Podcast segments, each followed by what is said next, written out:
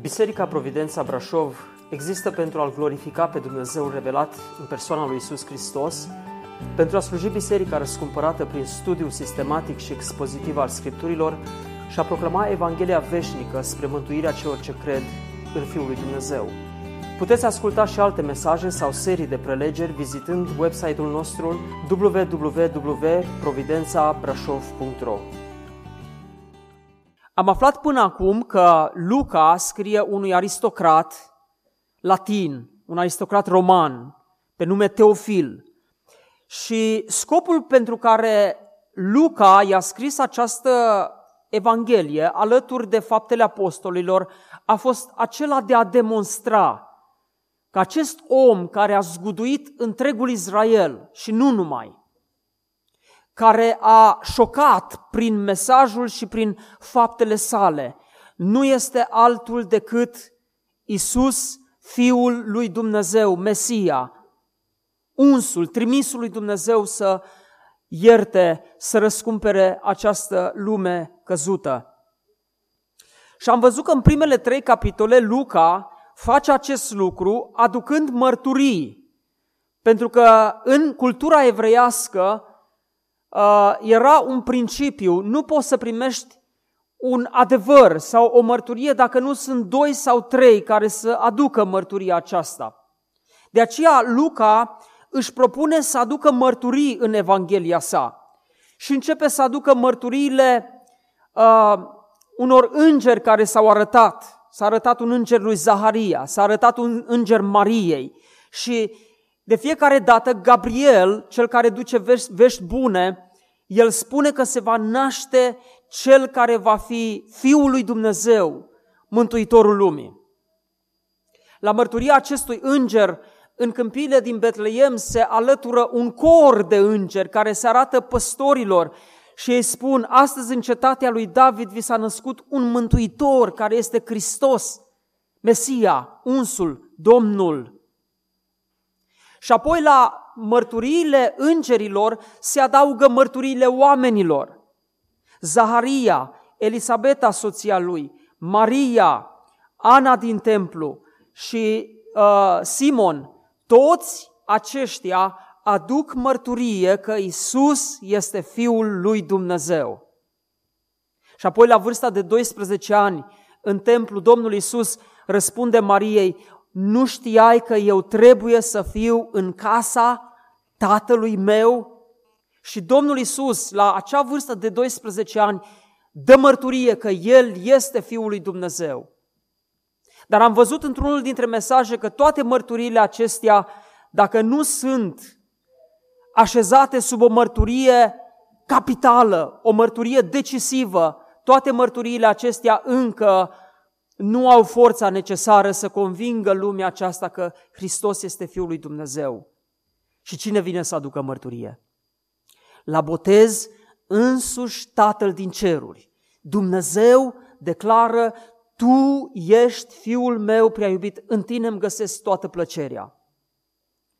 Și apoi, am văzut că nu numai aceștia declară, ci am văzut în textul din duminica trecută sau de data trecută că până și demonii vin și în prezența lui Hristos când predică cuvântul, demonii spun, tu ești Fiul lui Dumnezeu, de ce ai venit să ne chinui? Vedeți spectrul acesta, dragii mei? De la Dumnezeu Tatăl din cerul, la îngeri, la oameni și până la demoni, toți declară că Isus este Fiul lui Dumnezeu. Și este fascinant să vedem acum cum ne mutăm de la zona mărturiilor la, zona, la o altă zonă. De prin capitolul 4 începem să vedem că sunt două elemente sau două componente care se adaugă mărturiilor care au fost făcute.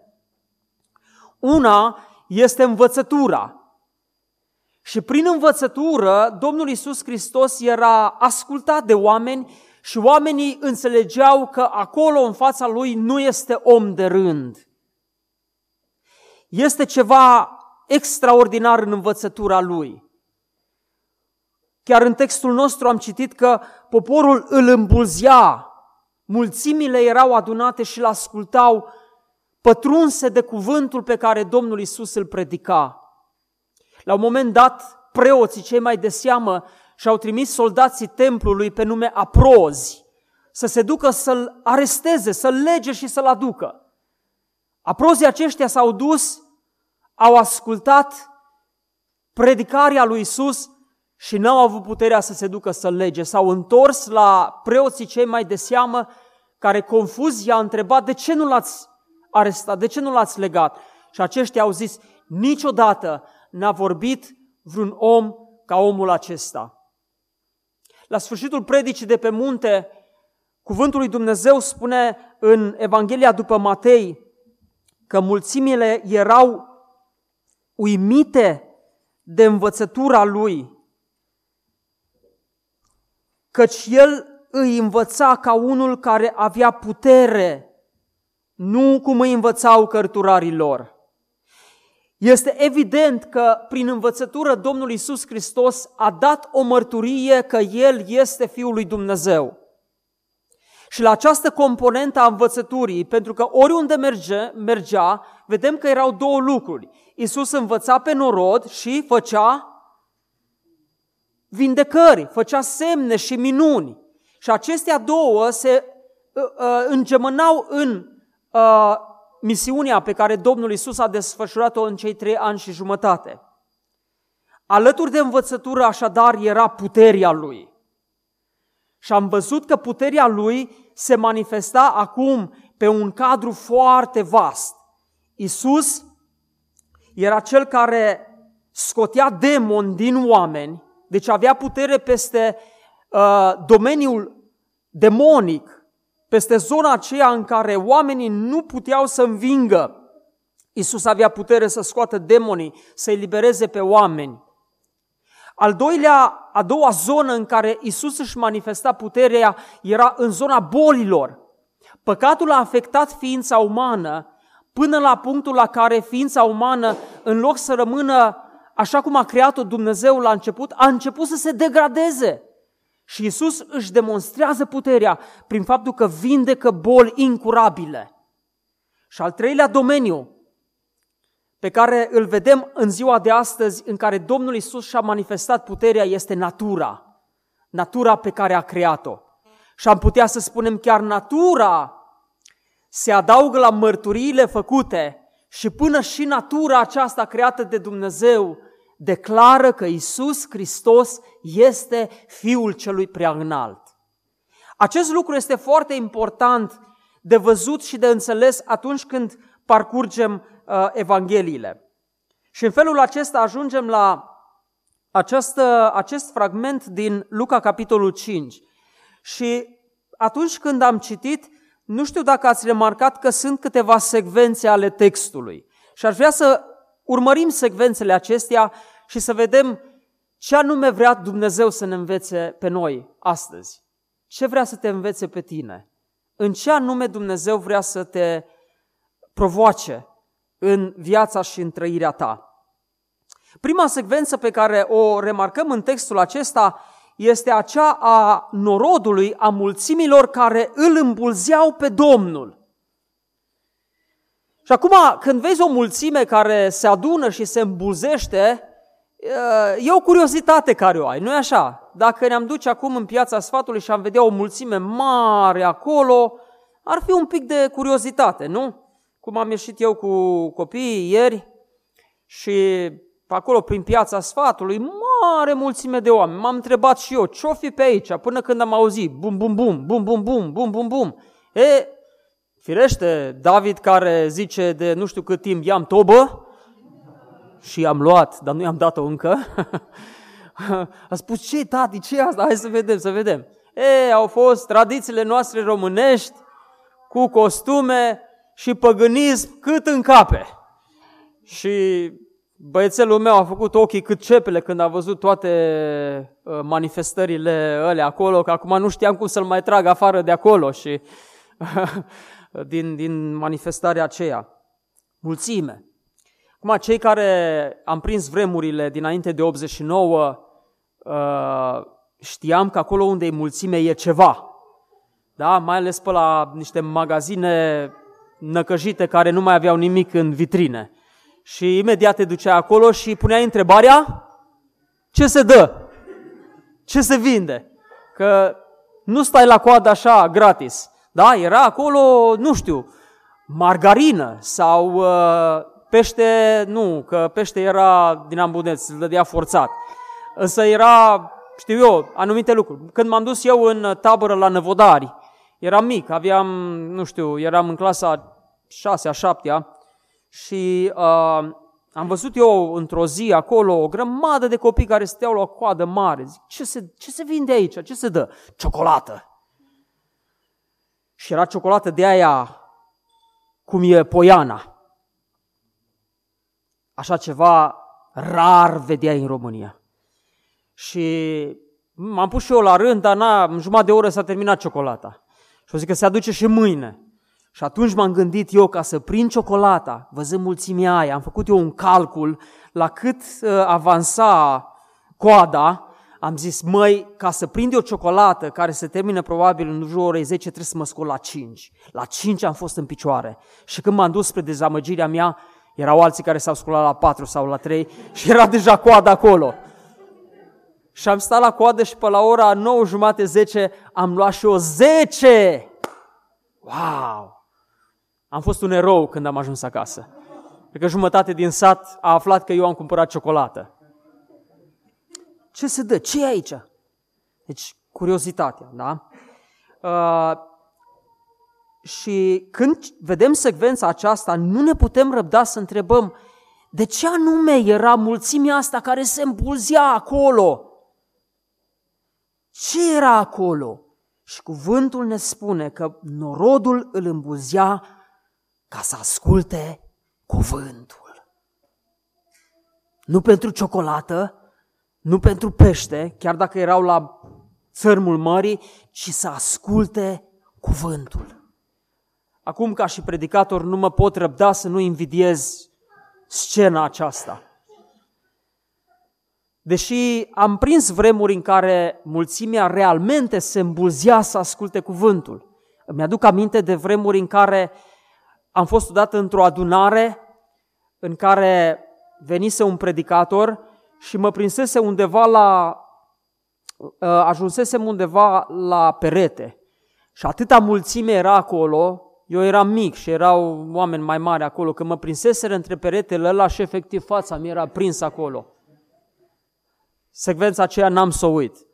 Era o îmbulzeală ca oamenii să asculte cuvântul. Și mi-amintesc de vremuri în care uh, geamurile erau deschise, erau oameni care stăteau la geamuri. Mi-amintesc de o iarnă în care se predica cuvântul lui Dumnezeu, era evangelizare și așa de cald era că la un moment dat n-am mai putut, am ieșit afară și prin geamuri ieșea aburul așa ca dintr-o locomotivă.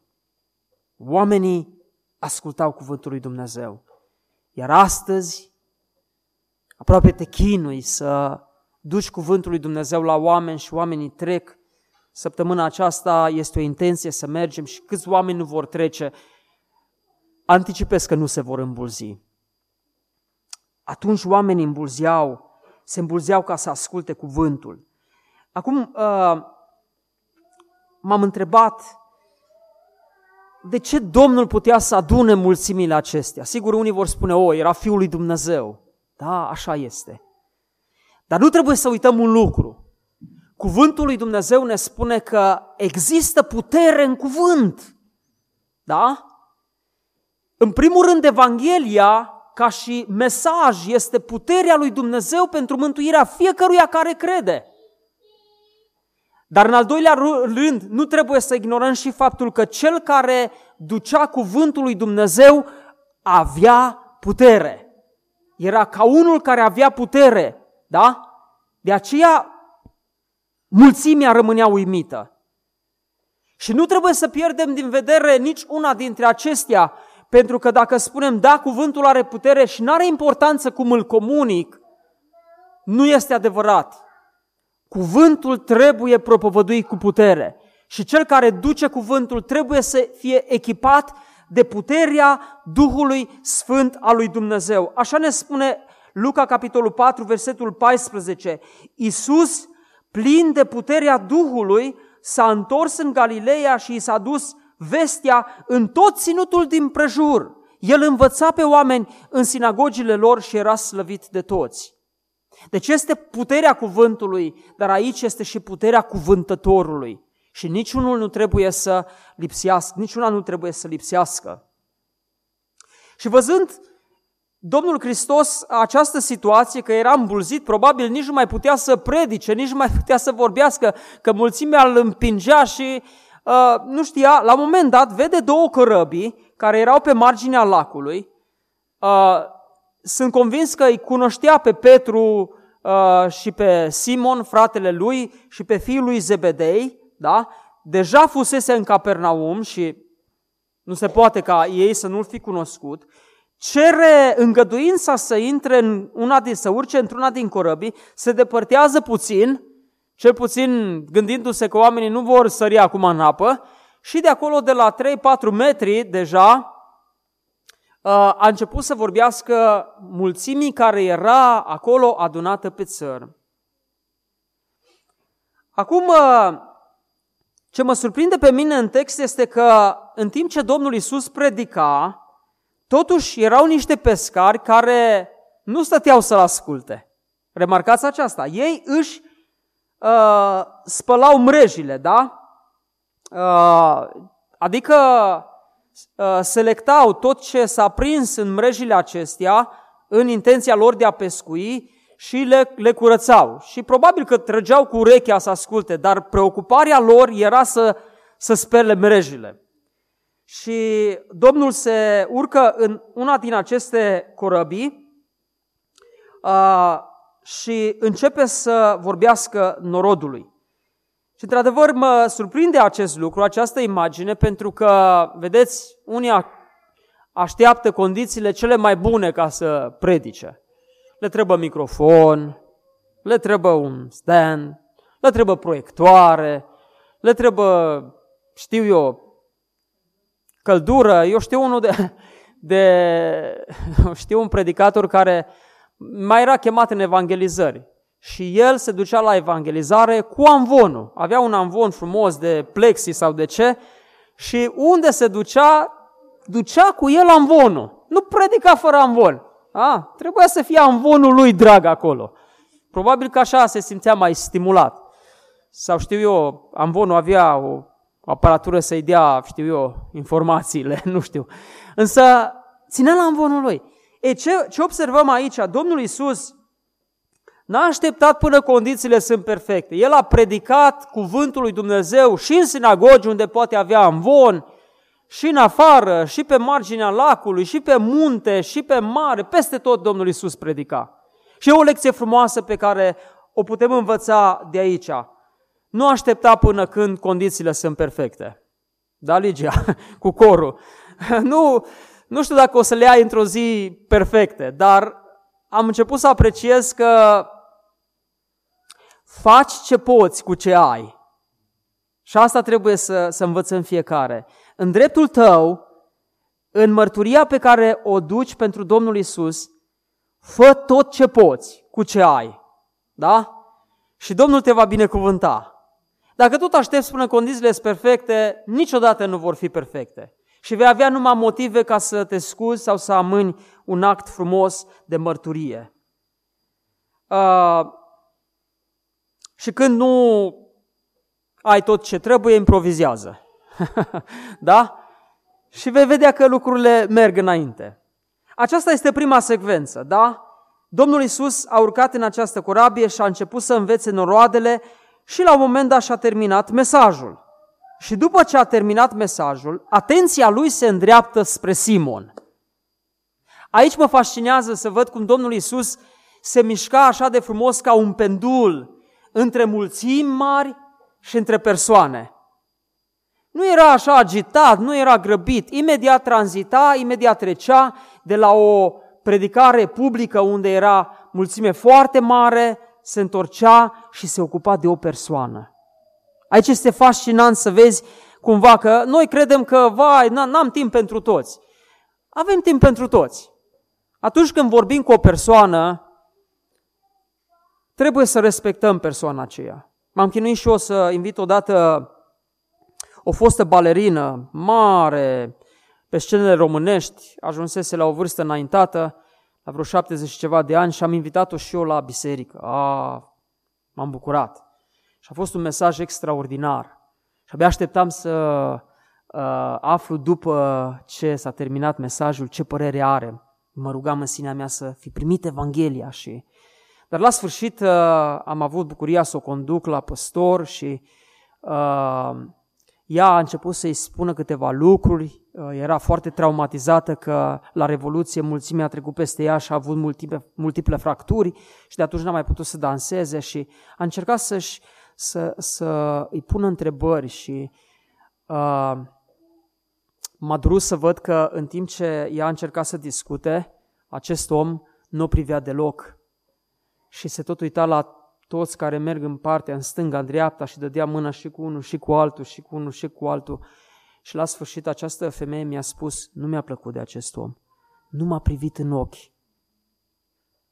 Domnul Iisus avea timp să stea, să privească omul în față și să se ocupe de el. Și acum s-a ocupat de Simon. Pentru că momentul acesta avea să devină un reper esențial în viața lui Simon. Haideți să vedem cum s-a întâmplat. Îi spune lui Simon, uh, depărtează puțin, de ță, uh, depărtează corabia la adânc și aruncați-vă mrejele pentru pescuire. No, spune lucrul ăsta unui pescar profesionist care a stat toată noaptea și n-a prins nimic. Nu mă miră reacția lui, uh, lui Petru, da? Uh, care zice, învățătorule, toată noaptea ne-am trudit și n-am prins nimic. Spontan Petru reacționează. Uh, dacă ar fi fost oricine de pe acolo să-i spună, băi Petru, mai încearcă o dată, ia mai du-te tu în larg și mai încearcă. S-ar fi dus Petru? Nici odată. Un pescar profesionist știe că dacă o noapte întreagă nu prins pește, nu te duci dimineața. Că tocmai de aia, cum am spus copiilor, să duc noaptea, pentru că plasele acelea uh, se vedeau. Uh, am ajuns și eu la Maria, uh, Maria, în ghilimele spus, e, e un lac, lacul Tiberiadei și e destul de limpede, da? Uh, peștii văd, dacă văd o plasă acolo, se apropie și fac stânga împrejur și se duc în altă parte. De aceea noaptea peștii nu prea văd și intrau ușor în plasă și erau prinși. Uh, dimineața nu te duci la pescuit cu plasa, te duci cu altceva, nu știu, alte metode. Și Petru, Petru îi spune lucrul acesta. Acum, uh, știți, nu știu dacă vi, se, vi s-a întâmplat uh, când vrei să te duci să-i dai sfat unui om frate sau soră sau, uh, mă rog, de corp sau chiar din biserică și știi că persoana respectivă are un mod de a răspunde așa, da, am încercat, dar nu merge, da, Știi? Și te chinui și tot spui și tot spui și în orice vrei să spui, persoana aceea are un spirit refractar la tot. Și ca și cum se-ar pune un scut în față, tu îi spui lucruri bune, și bam, bam, bam, să lovește scutul ăsta, nu primește nimic, nimic. Acum Petru, care era calificat în meseria aceasta, putea să spună, uh, învățătorule, dacă tu te pricepi la lucruri în viața aceasta, te pricepi la două foarte bine. La tâmplărie, că ești tâmplar din Nazaret și te știu oamenii că știi să faci tâmplărie, și la predicare. Da? Ești un rabin, învățătorule, da? Ei, ce-ar fi să te ocupi tu de astea două, să le știi bine, eu nu vin să-ți dau ție sfaturi, dar nici tu să nu-mi dai mie sfaturi. Da? Putea să spună lucrul acesta. Acum Petru, ca unul care întotdeauna era cel care lua gura pe dinainte și uneori spunea lucruri uh, la care se gândea ulterior, spune așa, am încercat, ne-am trudit, n-am prins nimic. Frumusețea însă este că acolo apare un dar. Însă, dar, la cuvântul tău voi arunca mrejile. De ce credeți oare că Petru n-a continuat cu argumentația că n-are rost să se ducă, n-are, n-are niciun rost să mai încerce să prindă? De ce credeți că a făcut lucrul acesta? Dacă ați fi atenți când se predică cuvântul, ați fi văzut că în textul trecut, în Capernaum, au avut loc mai multe vindecări. Un om posedat de demoni care era în sinagogă a fost eliberat de demoni. Și apoi, Domnul Isus a dus în casa lui Petru, unde soacra lui Petru era bolnavă. Și Petru era printre puținii oameni care își iubea soacra. Că dacă își iubea soacra, probabil spunea Domnului, lasă acolo. Că... Da? Și l-au rugat pe Domnul să se ocupe de ea și Domnul Isus a eliberat-o de febra aceea și Petru a văzut vindecarea spontană care a avut loc în casa lui. Era ginere, stătea la soacră și a văzut minune în casa lui, acolo. Și apoi spune că seara mulți au fost aduși și ieșau draci din, din, uh, din ei și oameni atinși de diverse boli erau vindecați. A văzut Petru puterea Domnului Isus? A văzut-o. Și chiar dacă el ar fi vrut să stea tare pe poziție ca profesionistul care știe că n-are rost să se duce în larg, el spune, dar la porunca ta, la cuvântul tău, voi arunca mrejile. Și aici aș vrea să vă pun o întrebare. Sau mai bine zis să-ți pun o întrebare.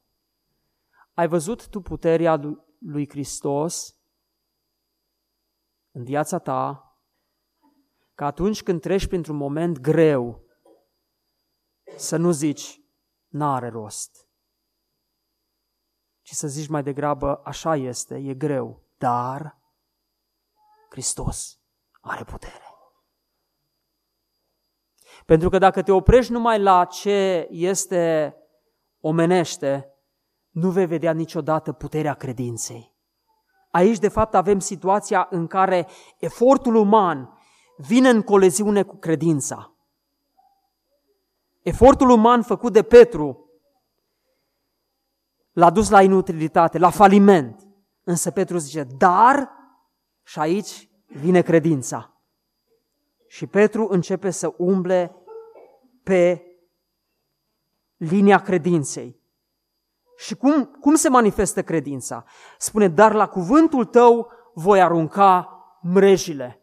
Credința, dragul meu, nu este un simplu exer- exercițiu intelectual în care auzi ceva și zici, așa este.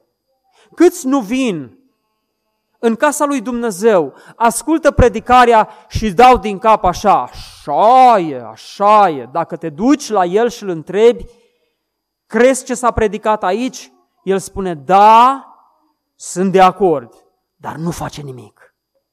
Adevărata credință este ascultarea mesajului, asentimentul pe care îl dai pentru mesajul acela și apoi acțiunea. Trebuie să faci ceva ca să demonstrezi că acea credință este autentică.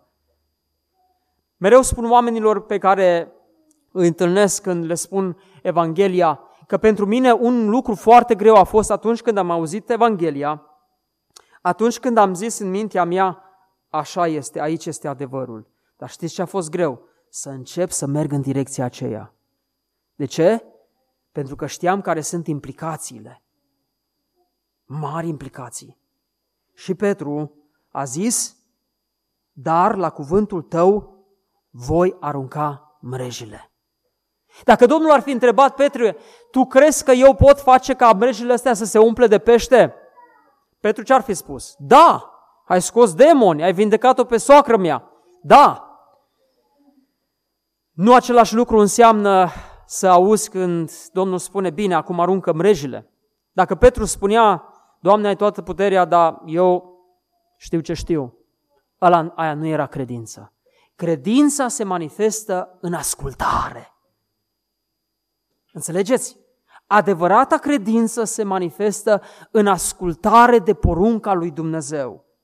La porunca ta voi arunca mrejile. Și atunci când ești provocat prin cuvânt, atunci când îl primești, îl auzi și îl crezi și răspunzi prin credință și acționezi, știți care este rezultatul? Binecuvântare. Este exact ceea ce vedem noi aici. Că după ce au aruncat mrejile, au prins o așa mare mulțime de pești că începeau să li se rupă mrejile. Adică ochiurile acelea de la mreji care erau prinse bine și mrejele erau făcute pentru mărimea de pești care erau în lacul Tiberiadei, dar nu pentru cantitatea pe care o prinseseră ei în acea zi, acele ochiuri au început să se rupă și prâiau deja. Și au dat seama că dacă continuă să tragă, se rupe totul și toată mulțimea aia de pești se duce înapoi. Și aici, vedeți, suntem în exercițiul credinței. Dar credința nu înseamnă, să zic, credulitate sau absurditate. Că Petru putea spune, e, la că am tras atâta pește, lasă că peștii, și dacă se rup toate brejele noastre, îi tragem noi aici. Nu, nu, cheamă pe alți oameni și să-i ajute și astfel două corăbii se umplu de pești și încep să se afunde. Da? Și aici, dragii mei, ne apropiem de a treia secvență care este fenomenală. Când uh, Petru se uită la cele două corăbii pline. În mintea lui știe un lucru. Corăbile sunt pline nu pentru că el este un expert, căci expertul din el falimentase toată noaptea. S-a uitat, l-a privit pe Domnul și deodată în ființa lui a început să tremure. Acolo a fost momentul când Petru a înțeles că stă lângă cineva care nu este om obișnuit. Și știți cum când se întâmplă ceva că ești parcă trecut de un fior și toate celulele îți reacționează? Petru a început să reacționeze în felul acesta – și nu mai rezistă. La un moment dat se duce, se aruncă la pământ, în genunchi, prinde genunchii Domnului Isus și spune, Doamne, pleacă de la mine că sunt un om păcătos. Și te întrebi într-un fel, ce are de a face pescuitul cu sentimentul de păcătoșenie? Aparent nu este nicio legătură, dar este. Acolo este momentul când Petru a văzut.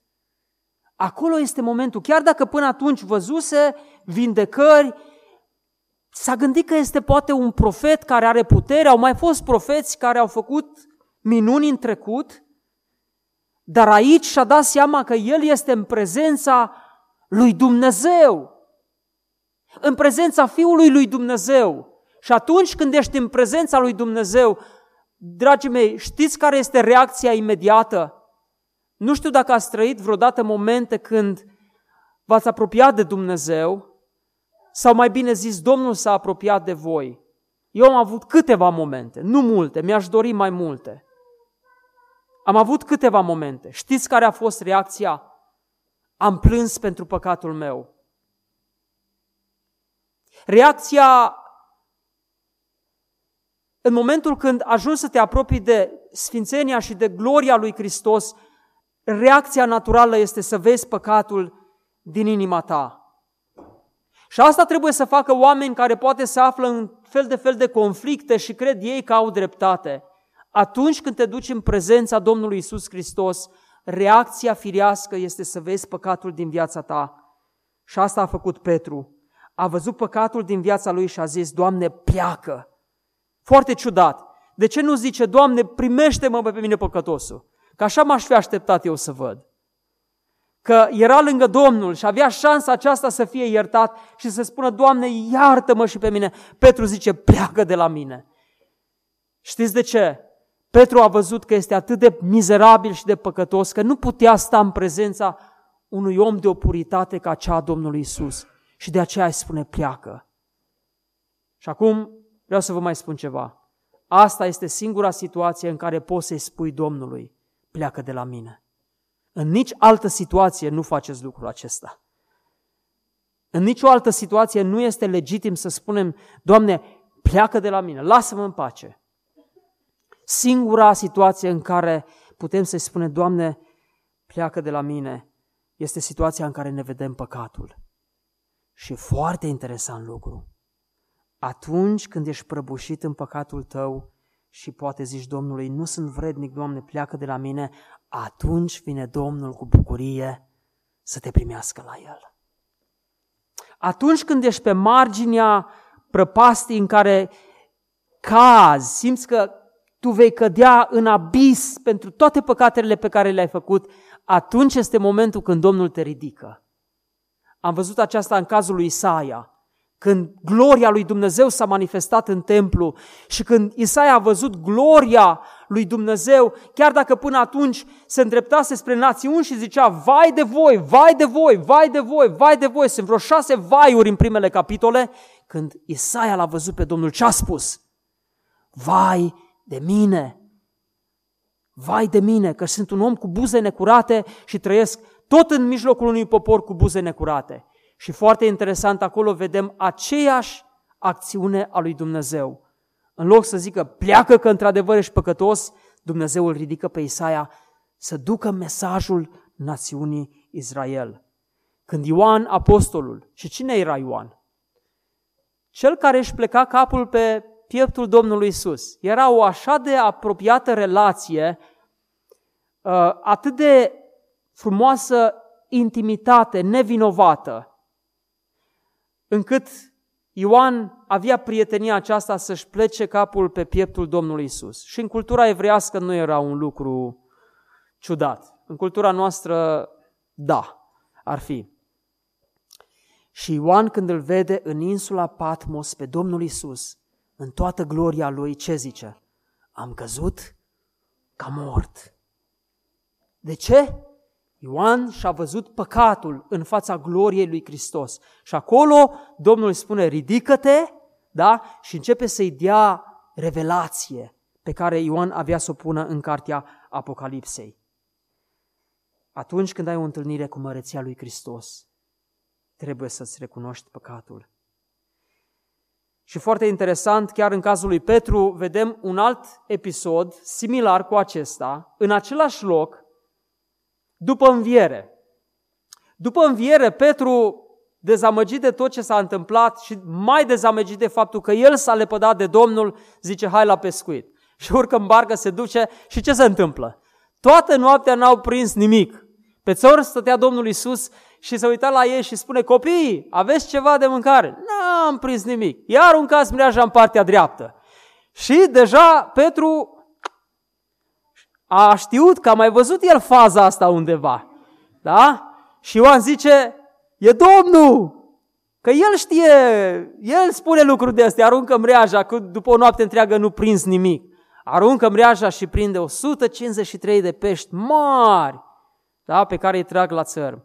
Și acolo Petru, din nou vine un moment în care Petru simte același lucru. Smerit, zdrobit, Moment când Petru se pleca, se pleca, era sincer și Domnul îl ridica. Paște oițele mele, paște mielușei mei, oițele mele și oile mele. Da? Acolo e momentul când, în smerenie, Dumnezeu ridică. Și principiul este adevărat, dragul meu. Drumul spre măreție este pe la smerenie. Atunci când ne smerim și când suntem sinceri în smerenia noastră, atunci Dumnezeu ne ridică. De aceea și Petru, vedeți aici, el se smerește în mod sincer până acolo încât nu se simte vrednic să stea în prezența Domnului. Pleacă de la mine, îl apucase spaima pe el și pe toți ceilalți. Și Domnul îi spune, îl prinde și spune, nu te teme, de acum, Petru, vei fi pescar de oameni. Și acea mulțime de pești pe care el a prins-o a fost doar o anticipație a ceea ce avea să vadă Petru când predica Evanghelia. Trei mii de oameni în Ierusalim, alți două mii de oameni și s-a dus oriunde predica Petru erau mulțimi. Pește aproape că săreau în barca lui, în barca împărăției lui Dumnezeu. Și după gestul acesta, iată ce fac ucenicii care au văzut toate acestea. Ei au scos corăbile la mar, au lăsat totul și au mers după el. Din nou ne surprinde textul. Pentru că știți ce face un pescar care prinde pești?